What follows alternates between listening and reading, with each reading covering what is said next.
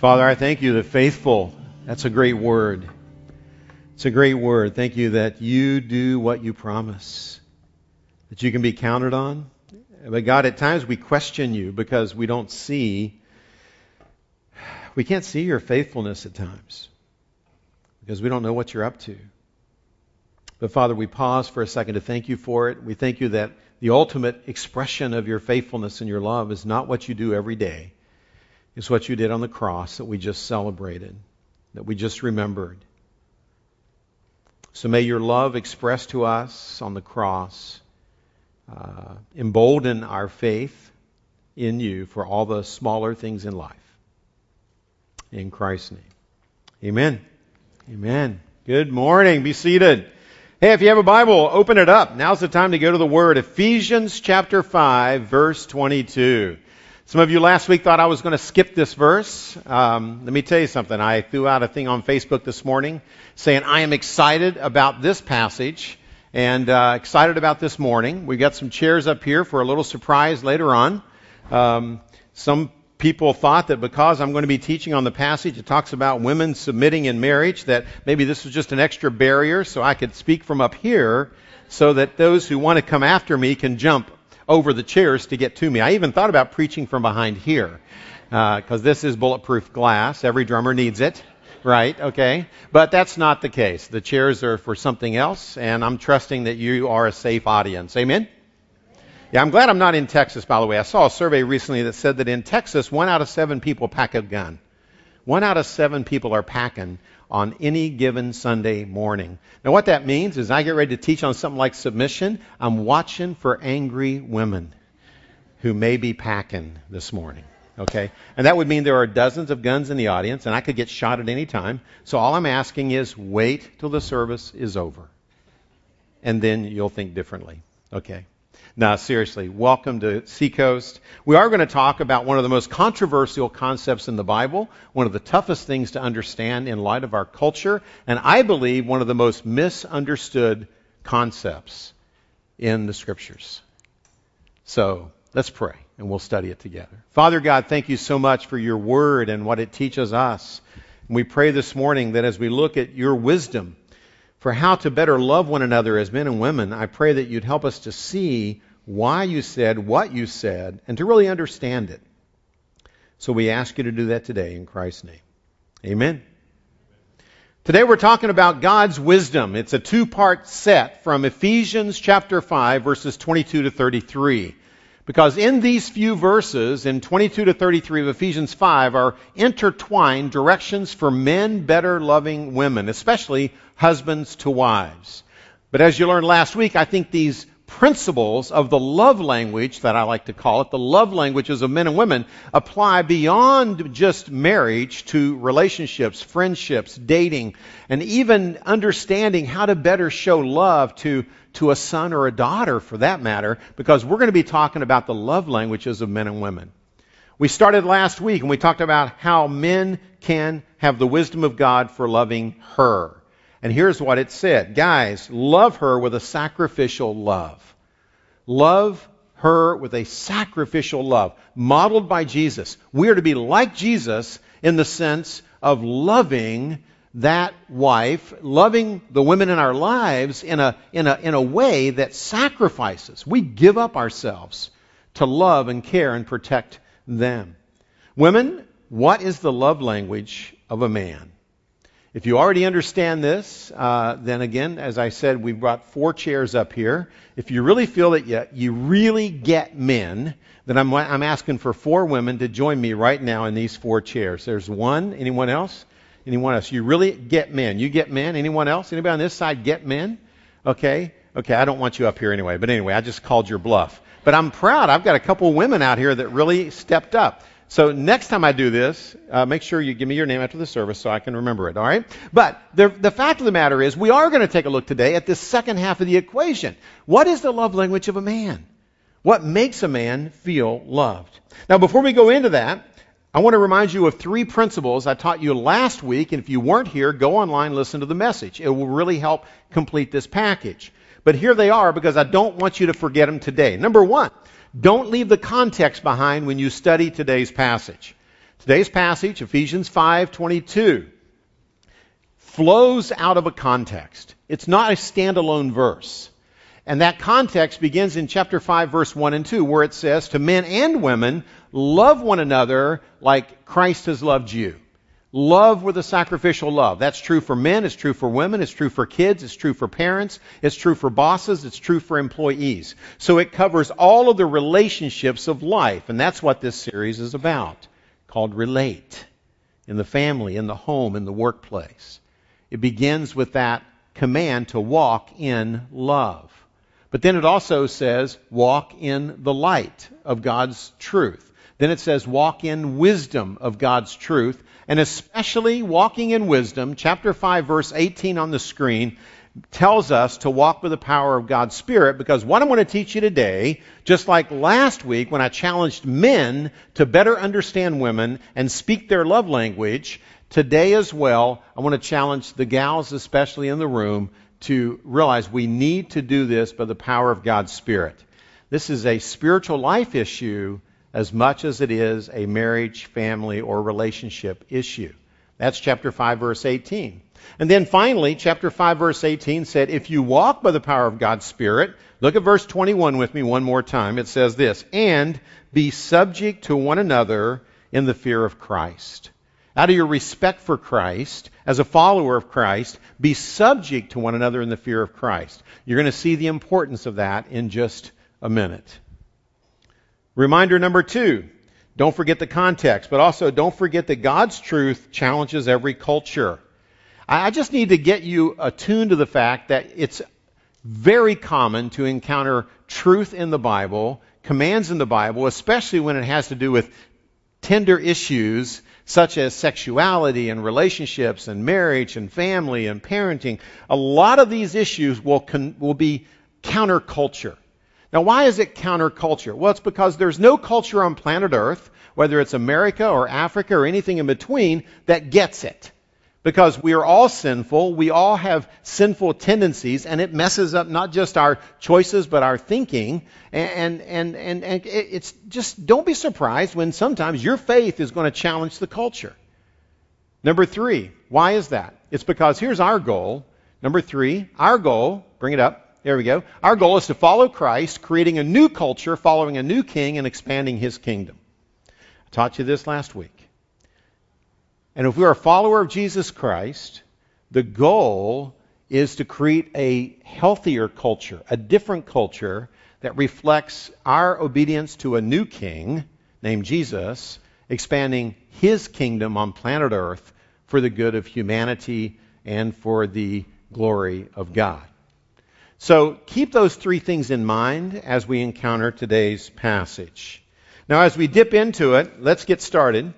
First, a reminder of God's wisdom of what makes her feel loved. Not him, but her. And last week, we brought up a little diagram that we developed and taught you that looks something like this. And here's the deal. When he speaks her love language, she feels loved. But it begins with this chapter 5, verse 21, being subject to one another in the fear of Christ. So before you start studying the details of, of, the, of how men love women and women love men and, and, and, and roles in marriage, understand that the central idea is to love like Jesus and to serve like Jesus toward one another. So when you have this, I want to serve one another in the middle of our relationship, it sets in motion this circle, I call it the circle of love, the cycle of love that feeds on itself and helps us love each other in intimacy like intimate relationships like marriage. What did we learn? Last week, God gives us five words for men. I don't make them up. These are right out of Scripture. Sacrifice for her. Love her like Christ loved the church. He says, nourish her, understand her needs, and be intentional to meet them. Cherish her. Treat her like someone of great value, a treasure that you highly value. And then we looked at 1 Peter chapter 3 verse 7, another common passage in the New Testament for husbands, and it added two more commands. Live with her in an understanding way. In other words, listen to her. I had to translate it for the guys. You say, well, how do I do that, Dale? I mean, I don't just listen, okay? Listen. Number one complaint that women have about men, according to a secular survey, not the Bible, right from a secular survey, is she, he doesn't listen to me. Now again, I didn't write it. I'm just delivering the survey, okay? He doesn't listen. So it's interesting that the Bible says thousands of years ago, men see to it that you live with your wives in an understanding way. And then it adds, grant her honor as a fellow heir of the grace of life. So honoring, understanding, cherishing, nourishing, sacrificing for, for women? See, do you understand how radically different that was from the Roman Greek culture in which the New Testament was written and the church was birthed? So a lot of times people today very mistakenly look at the Bible and they go, wow, the Bible is this anti-female, anti-feminine, you know, it's, it's, it puts women down. And, and I show them this and I say, do you know what the Greek and the Romans felt about women? They were property to be owned. And the Bible came along and just said, no, no, no, no, no. They are to be sacrificed for, nourished, cherished, understood, honored. So in that context, this is the kind of man that God is calling us to step up and be. Very different from the culture then. I think this is very different from the culture today. Very different. But now we get to move to the other side of the formula, which most of us guys go, please, Dale, let's move on. Yeah. And that is this How does she learn to speak his love language? How does she learn to speak his love language? So listen to the Word of God, and then we'll unpack it. Here we go. Chapter 5, verse 22. Again, context. Be subject to one another. Serve one another in the fear of Christ. Verse 21. Verse 22. And wives, be subject to your own husbands, as to the Lord. For the husband is the head of the wife, as Christ also is the head of the church, he himself being the Savior of the body. But as the church is subject to Christ, so also wives ought to be to their husbands in everything.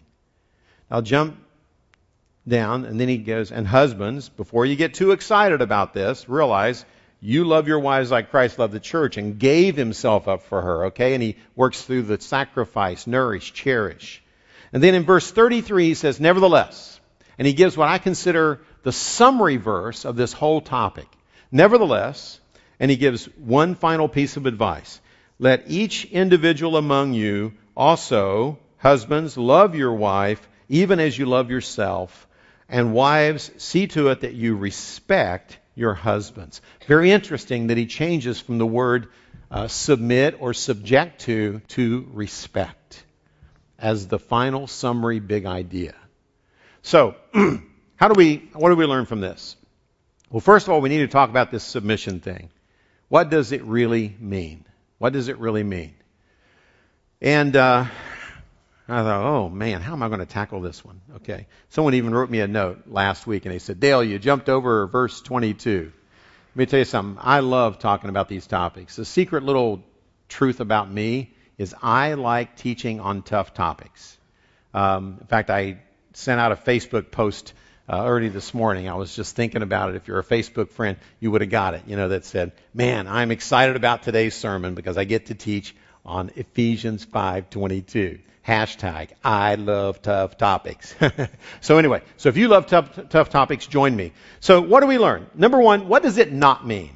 And I want to click through these, but it's very important because if you uh, read this verse, a lot of you, especially the women in the room right now, and even a lot of the guys are thinking, man, this is like some out of date, brainless, out of date thinking that where has Dale been for the last, you know, 40 years, right? So let me, let me tell you where I've been. I've been learning what this does not mean.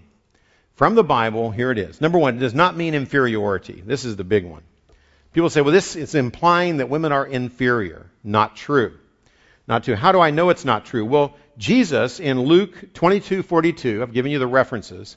Jesus in Luke 22:42 um, said, "Father, not my will, but Thy will be done." Right? Now the question is, was Jesus inferior to God the Father? Well, we know in John 10:18, Jesus cleared that up and he said, No, no, no. He says, I and my Father are one. We are equal. And Christianity has affirmed correctly for, dec- for centuries and centuries that, that the Father, Son, the Holy Spirit are all God. There's no inferiority in the Godhead. They're all co equal. They're all, the three persons are the one God. They are, you know, so that we know that Jesus wasn't inferior to his heavenly Father, even though he submitted. We also know from Scripture that in both creation and Christ, it's directly stated that they are uh, that, that there's no inferiority thing going on in the nature of men and women. In Genesis chapter 1, I'll give you these verses. God said this Let us make mankind in our image, according to our likeness.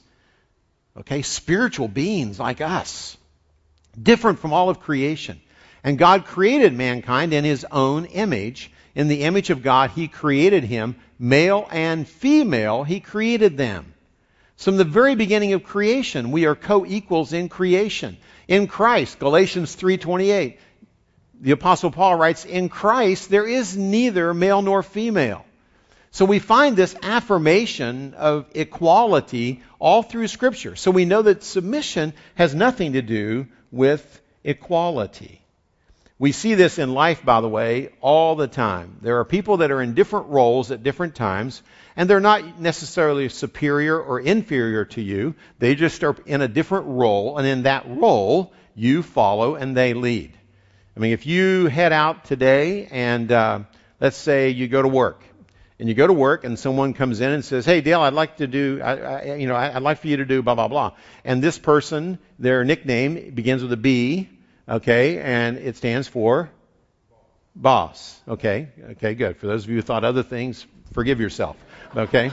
Sometimes bosses bring up all kinds of images. I know that. Okay. But anyway, yeah, boss. You know, and now does your boss is he superior to you? I mean, are you an inferior creature?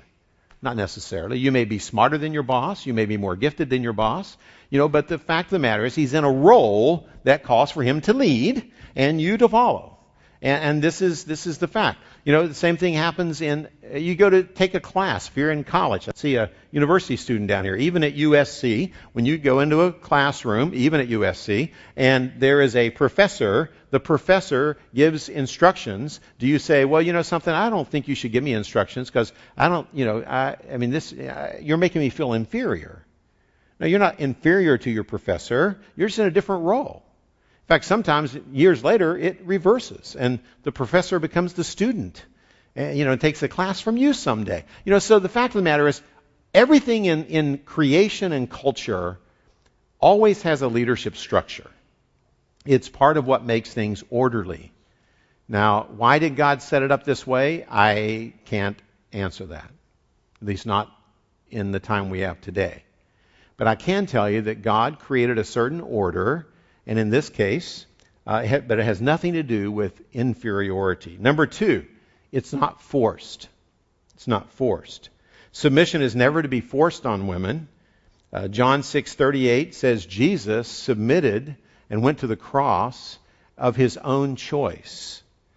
1 Peter 3:1 uh, is a another passage that says, "Wives, uh, submit to your husbands and follow them." And and and uh, even sometimes if they're disobedient to the word or they're not perfect and and and and and, and in those passages especially in Ephesians 5 and 1 Peter 3 the verb that says wives uh, submit or subject yourself to your husbands that verb is in a verb tense in the Greek language which is what's called the um, present imperative middle voice. Now, why do I even share that?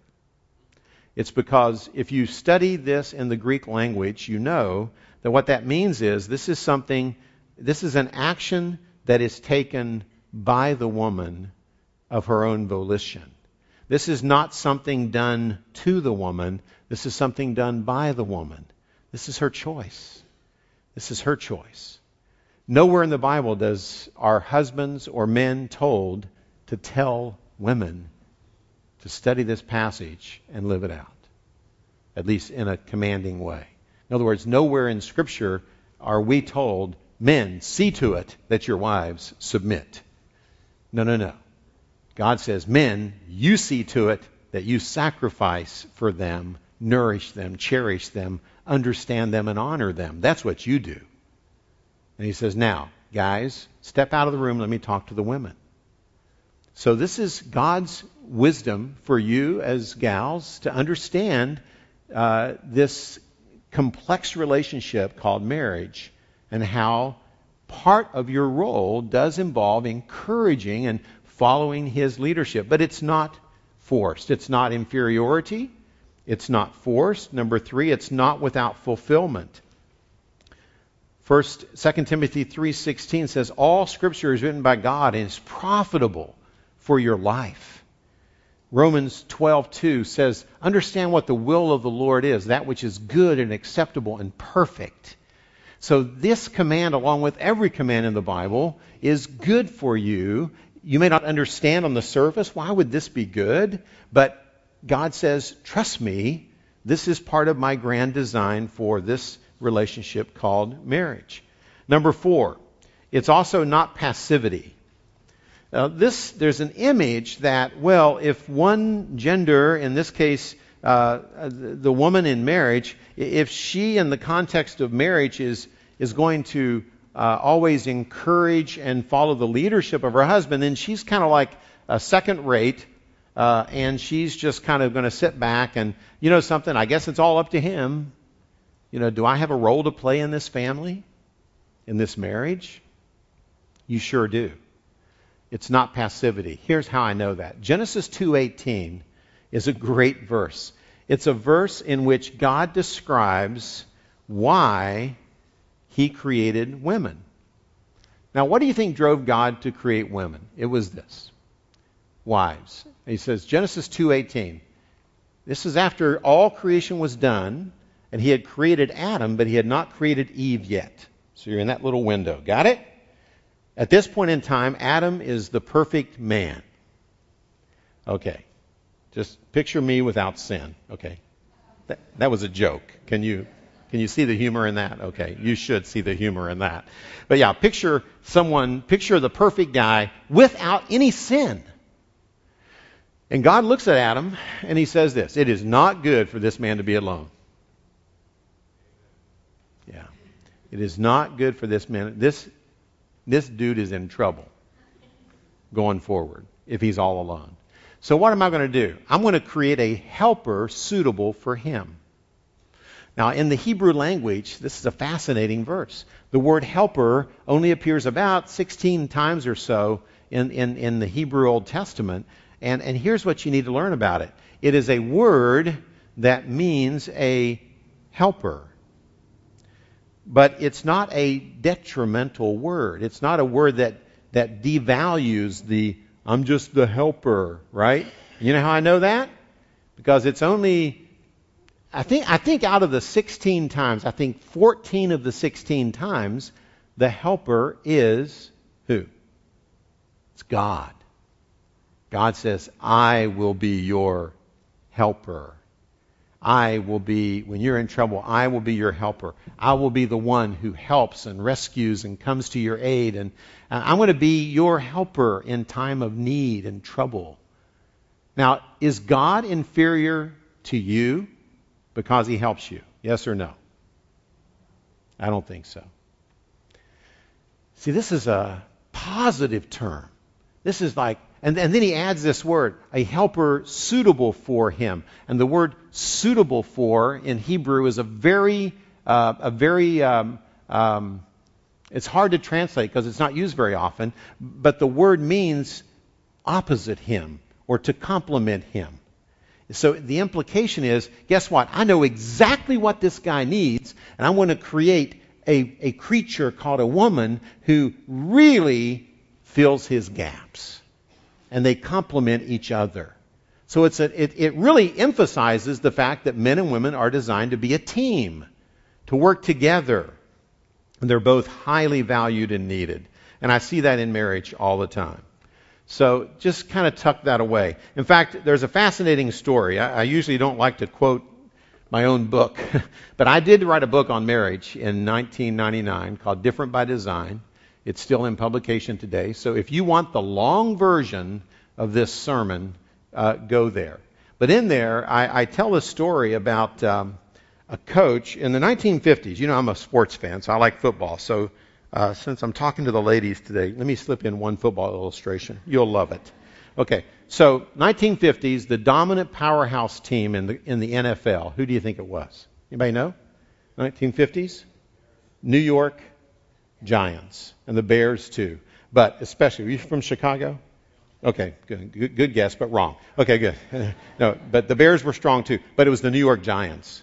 They won several uh, championships. They didn't have Super Bowls back then, but they won several championships. And the New York Giants were a powerhouse. And um, and then I asked people who was their head coach during all their championship years. And so far, I've never found even a man that knows. Anybody have a guess? His name was Jim Lee Howell. Jimmy Lee Howell. Now, Jimmy Lee Howell was one of the most successful coaches in history, and nobody knows his name. Now, you know why? The reason he was so successful was when he was winning those championships, he had two assistant coaches, one running his offense, one running his defense. One was a young coach named Tom Landry. The other was a young coach named Vince Lombardi. Now, if you're a head coach and you got Landry and Vince Lombardi as your two key guys, you know what you do to be successful? Here's a quote from Jimmy Lee Howell. He told a reporter one day, What do you attribute your success to? And he said, Man, with Lombardi and Landry on my team, all I do is pump up the footballs. I make sure they got air in them, and I talk to reporters like you, and we win championships because I trust them. I let them do what they're really good at. And, and, and yeah, ultimately it's my responsibility, but I utilize the strengths of my assistants. And I think that's a great image for what I see God's role for wives in marriage. I need my wife because she's better at a lot of things than I am. I need to value her strengths, and she needs to value my strengths, and we work together as a team. But yes, in the scriptures, it's clear that the ultimate responsibility for the health of my family falls on me. And it's not because I'm better than her. In this case, Jimmy Lee Howell was not better than Vince Lombardi or Tom Landry, and history would go on to prove that. As they now are probably the two greatest coaches in the history of the game, in my opinion. And it's that way in marriage. We need to be a team in marriage and value one another. But yet, for some reason, God said, you know, guys, I want you to step up and know that ultimately the buck stops with you, not as a power trip. The buck stops with you in terms of saying, I want you to be responsible to care for and nurture and make sure your family is healthy and cared for and loved on. But I want you to do it like Jesus loves the church with a sacrificial, loving leadership. Now, that is different from our culture. But let me tell you something.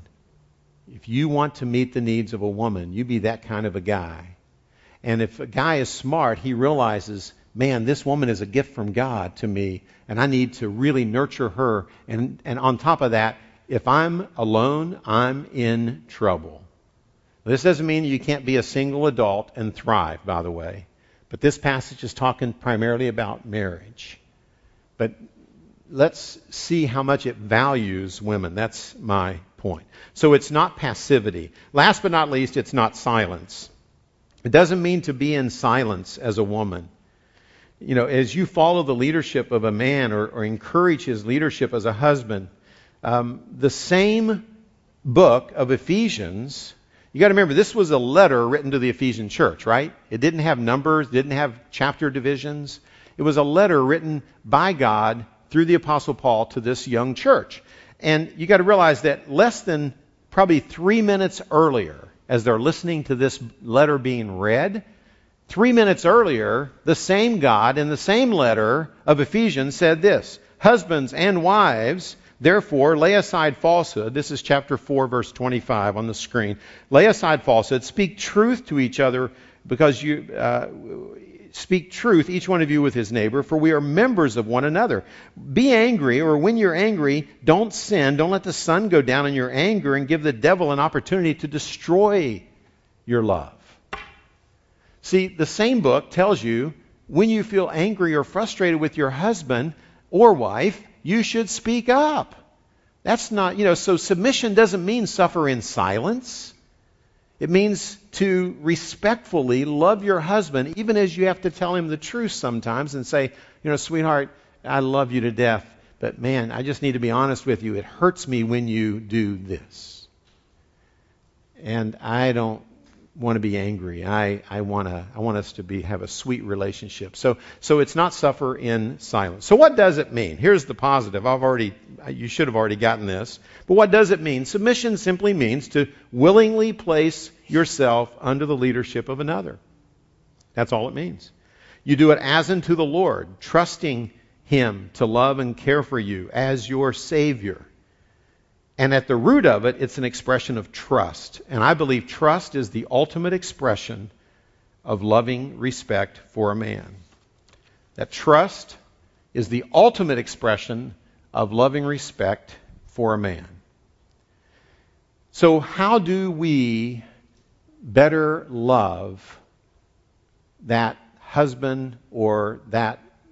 I think the same principles will apply to a son If you're trying to raise a son and you want to understand his love language as a mom or dad, if you're trying to be a good friend to a man, here is the love language of men. Number one, it says, see to it that you respect. It means to honor and esteem him, to give him respect. Chapter 5, verse 33. At the root of that is express trust. I really believe that the whole submission verse is given to challenge women to communicate trust to the heart of a man. Because when you say, you know, honey, we're in this together, we're going to be a team in this, I'm a full on partner with you, you need me, I need you, we're going to serve each other, but at the end of the day, I trust you. And I want, to, I want you to know I trust you. And when you, when you communicate that to the soul of a man, it feeds his soul to want to be what you want him to be. Communicates trust.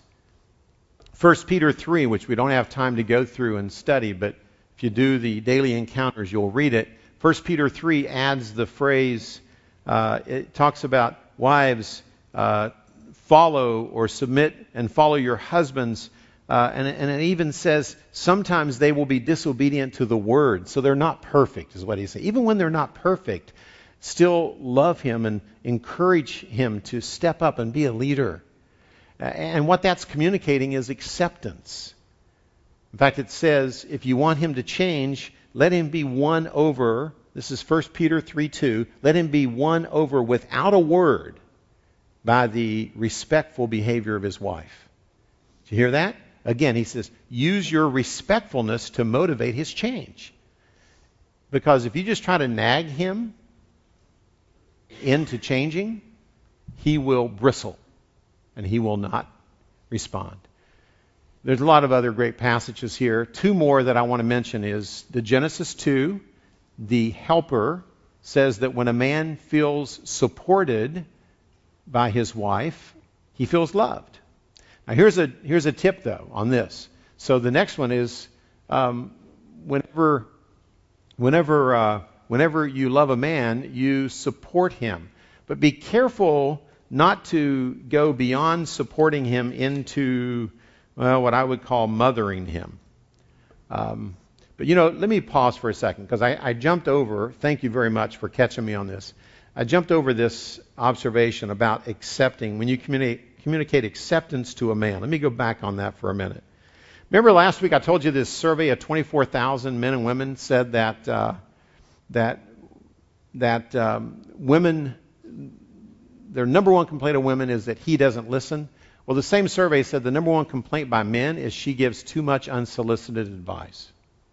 Now, again, I didn't do the survey, I'm just reporting it. So therefore, what do you learn from that though? Here's what you learn. Is the answer therefore last week was men, we need to work harder at listening and not trying to fix it. Whatever she's sharing with you as a problem, she doesn't want you to fix it. She wants you to listen because you care about her. So, first, make sure you listen before you would ever try to fix it. Uh, now, for women, it's a little different. Whenever you're frustrated with, with a guy, you can share your frustration, but communicate trust and don't try to fix him. Number one mis- mistake by guys is we try to fix it when our wife is frustrated. Number one mistake by women is they begin to try to fix us when we frustrate them. And if we feel that you're a, that we are your project and that you are fixing us, it communicates a lack of trust and a lack of appreciation. So be careful going that direction. Thanks so much for catching that. Number four is give him support. And number five, give him admiration. Number four, give him support. Number five, give him admiration. Now, the admiration one I get from Proverbs chapters 5 through 7, which is a passage, strangely enough, on how adulteresses seduce men. And it's written so that men would be aware of their seduction techniques and could watch out for them and avoid them. But when I studied it too, I thought, you know, I think there's value in flipping this the other direction because what it does is it why why do these seduction uh, techniques work on men? Well, they work on men because Satan understands the heart of a man. And there are things like expressions of admiration. And it says her, her lips drip with honey. It doesn't mean she has sticky lips. It means that she gives expressions of sweet things and admiration to a man. Oh, I so admire you. Blah, blah, blah. Oh, I so want you. Expressions of desire. Oh, I have planned for you to come over. And I'm looking forward to being with you. And these are expressions right out of the Bible, but even as I read them, the guys in the room start getting turned on. Because they're things that guys want to hear. That they're wanted, they're desired, they're admired. And so here's the deal. I think it's wise for wives to study Proverbs 5 through 7 and observe these things and then use them on their husbands. Because that sexual relationship in marriage is important. And here's the deal either you learn to admire, appreciate, and flirt with your man, or some other woman will. So you head that off at the pass. That's my tip. So, how do we wrap up? we wrapped up last week with a top 10 list of things you can do to uh, better love uh, the, the woman in your life. Um, today, here's my top 10 for better loving the men in your life. I've typed them out on the outline so you can study them on your own, but I'd take them home and think about them. Praise Him for His strengths. Thank Him often. Express confidence in Him. Give freedom to risk and fail. See, a lot of us guys, we need to know that you will give us the freedom to fail on something if we want to go after it and still love us. Never say, I told you so. That's like poison to a man's soul. Be his partner, not his mother. Every man needs one mother in life and one wife, in my opinion, unless he's called to be single, and I recognize that's a unique calling. But for me, I know I need one mother, one wife. I do not need a second mother because then I don't feel trusted.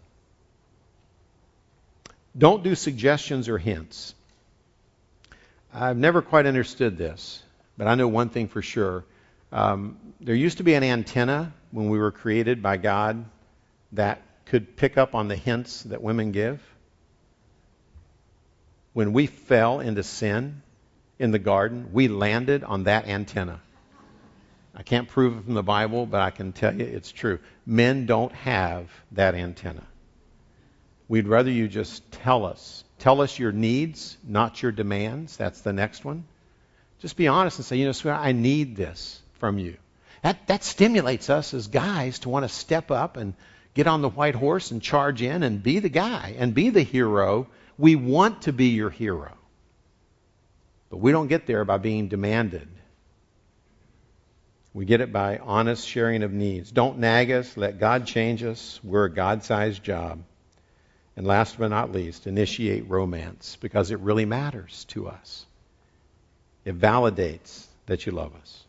Now, we want to spend the next few minutes in a little different way in this service. And uh, we're going to ask two couples to come up. And instead of closing in music, we thought we would do something very different. We're going to have two couples come up. I got a young couple, and I got a little bit older couple. Okay. So the Byers, welcome the Byers and the Carlsons. Would you welcome them to the stage?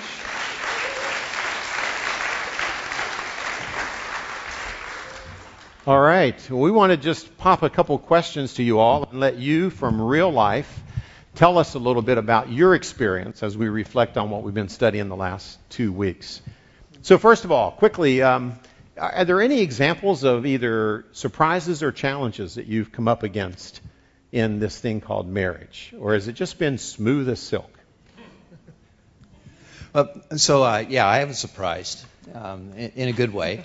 Um, so, some of you know my story. Um, Sandy's my second marriage. And um, at the time of my proposal to in both my first and second marriage, um, I wasn't walking with the Lord. And um, and that combined with uh, the first marriage that didn't go as well as I had expected, uh, I didn't have a lot of hope, and I really didn't have high expectations. You know, I love Sandy, but um, I really didn't know what to expect, I guess. And um, as I got to know Sandy more, what I learned was God brought her into my life. She she is the full package, and you know, the real deal. And um, I really didn't expect that, and and you know her emotional IQ is is off the charts. Um, I don't think I even knew knew what an emotional IQ was at that time, and and most uh, of the guys are shaking their yeah. head on that one. But, yeah. And uh, regrettably, I hate to say that she's she's much smarter than I am in some areas, which I, uh, is is nice. Um, so I guess to say um, she really makes me a much much better person, and uh, and that's a surprise to me. I really didn't okay. expect that. Great. Yeah. How about the Carlsons? Any surprises? Oh yeah. Uh, well, many. The one I'll share uh, was actually what I was not expecting was for marriage to be uh, to be so to reveal so many flaws within myself. So before yeah, I've got some flaws. Before I got married, I, I literally remember thinking, you know, I've got a, you know, this sin and that one's pretty much under control. I'm doing good. Uh, I think I'm set. So then getting married and then realizing, wow, like, so marriage has been this, it's been a mirror that has basically, God has used Paige to reveal all of my sin. Wow. okay, I'm, I'm a little bit nervous hanging out with Paige now. But anyway. Okay, okay. yeah. So, yeah, Paige, anything? And, well, oh, I'll, I'll say too, in the same way though, marriage has been God's way of it reveals our sin, and it has been also God's gracious hand of distributing His grace into my life as well. So, wow, it's been both. Great. That has surprised me. Yeah.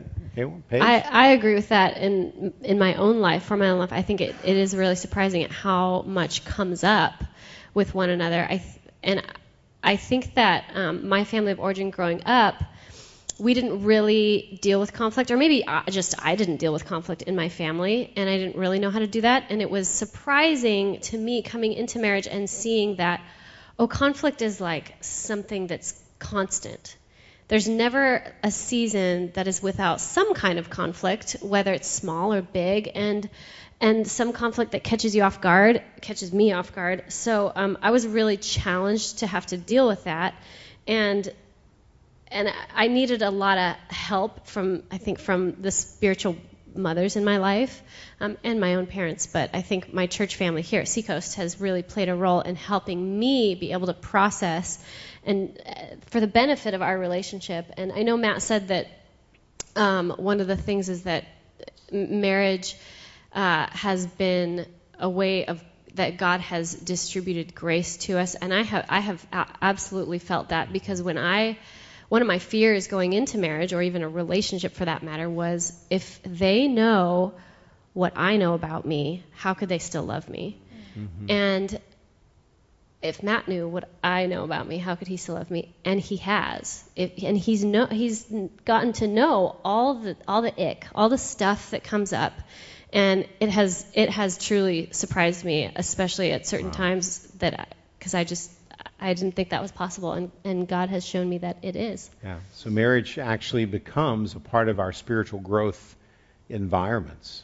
It's a discipleship environment. And it encourages encourages me even in outside relationships, mar- marriage, friendships. I think that like God has has shown me a lot of these things in in uh, how it applies to friendships outside of marriage. Yeah. Um, and it really has made a huge difference just okay. relationally in general. Okay. Okay. Sandy? And for me, um, one of the things that surprised me uh, is Greg is my we were both married before. So when I met Greg, one of the things I liked about him is that he was a grown up and he was not needy and self sufficient.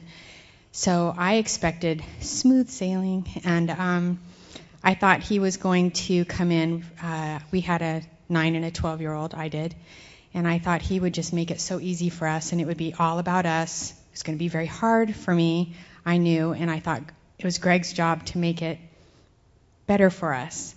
So it was a very s- kind of selfish time in my life, I don't like to admit. And probably a year into our marriage, he revealed, thankfully, that it was also very hard for him. And that was kind of a surprise for me because he kind of keeps everything hidden. And uh, it was really good for me to know that I also had to mm. care for him.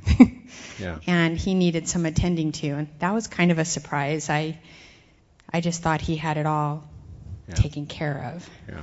You so, thought he was the one man on the planet that did not need a yeah. helper. Okay. Sorry. Yeah. So. Yeah. Okay.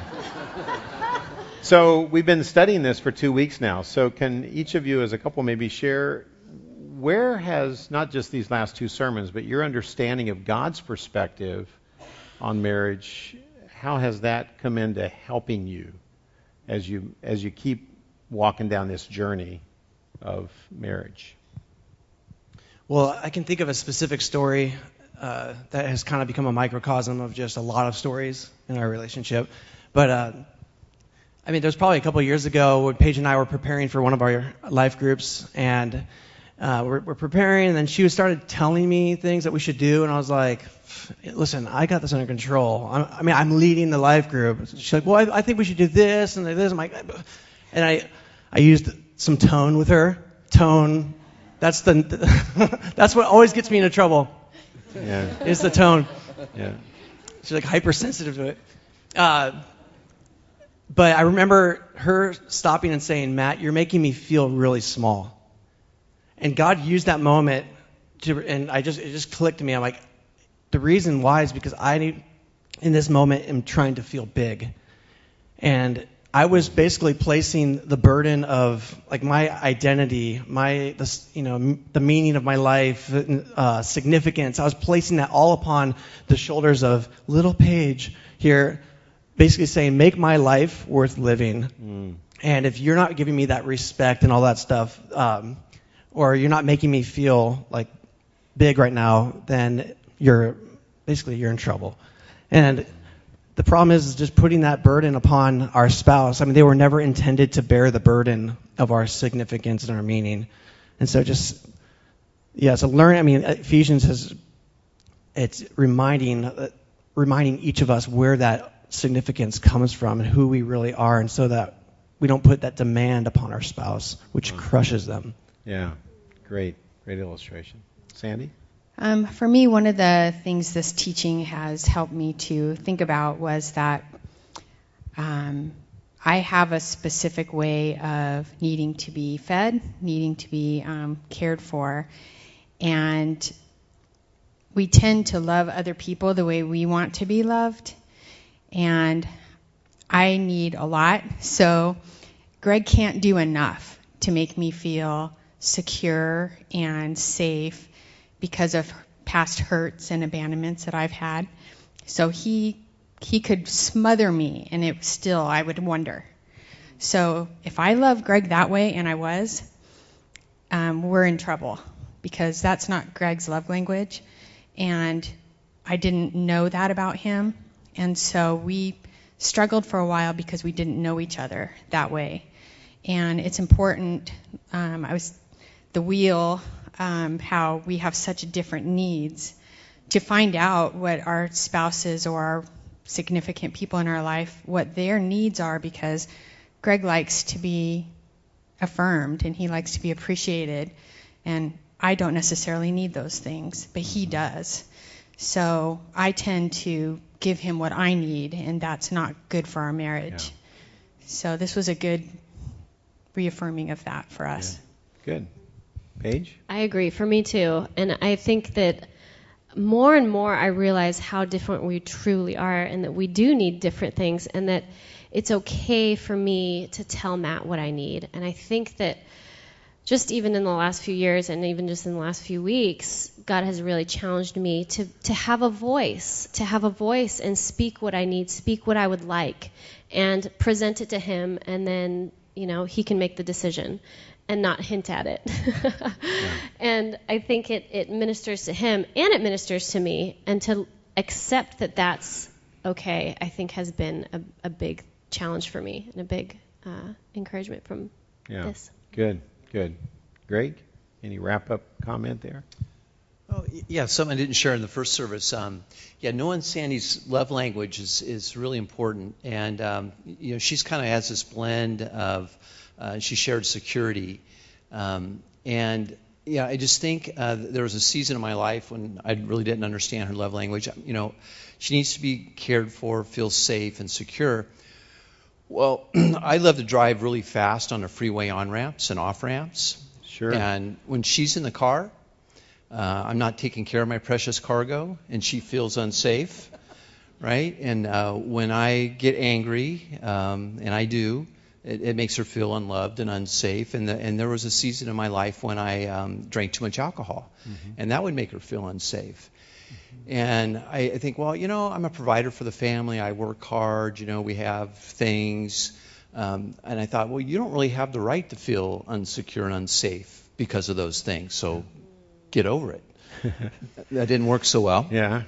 And yeah. honestly, the Holy Spirit revealed to me, um, you know, I, we all have a lot of tools. Well, I, I do have uh, a gift of empathy, but it was kind of in the back room of my toolkit. You know, it was all cobwebs and dusty, and sure. and you know, the Holy Spirit um, brought that forward and reminded me about empathy and gave me some opportunities to sharpen my empathy skills.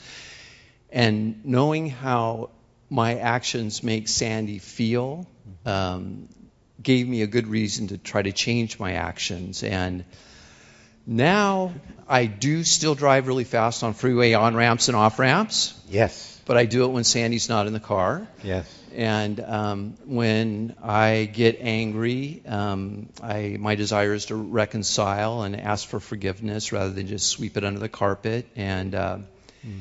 And right now, I'm I'm not uh, in this season drinking too much alcohol. Yeah. So yeah. so I feel like I'm trying to love her better right. that way.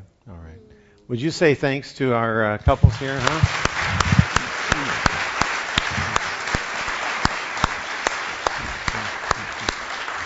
Stand with me and we'll close in prayer, huh? Father God, thank you for uh, real people with real lives, real relationships that are being changed by the power of Christ, by your Spirit working within us, and your Word um, revealing to us truth. So, Father, may we uh, not be driven to live by our culture, but let us be driven to make a new and better attractive culture that would draw people toward Christ because they would see incredible friendships and marriages that are different. Because we're not trying to be true to the culture, we're trying to be true to Jesus. New king, new culture, expanding that new kingdom. So we ask you to help us to do that this week as we go forth to better love one another in Christ's name. Amen. Thank you so much. Uh, by the way, reminder, there's a Q&A time with Ryan and Sarah starting in about five minutes in the cafe behind me, all right? And if you're new, I'd love to meet you out in the plaza. See you there.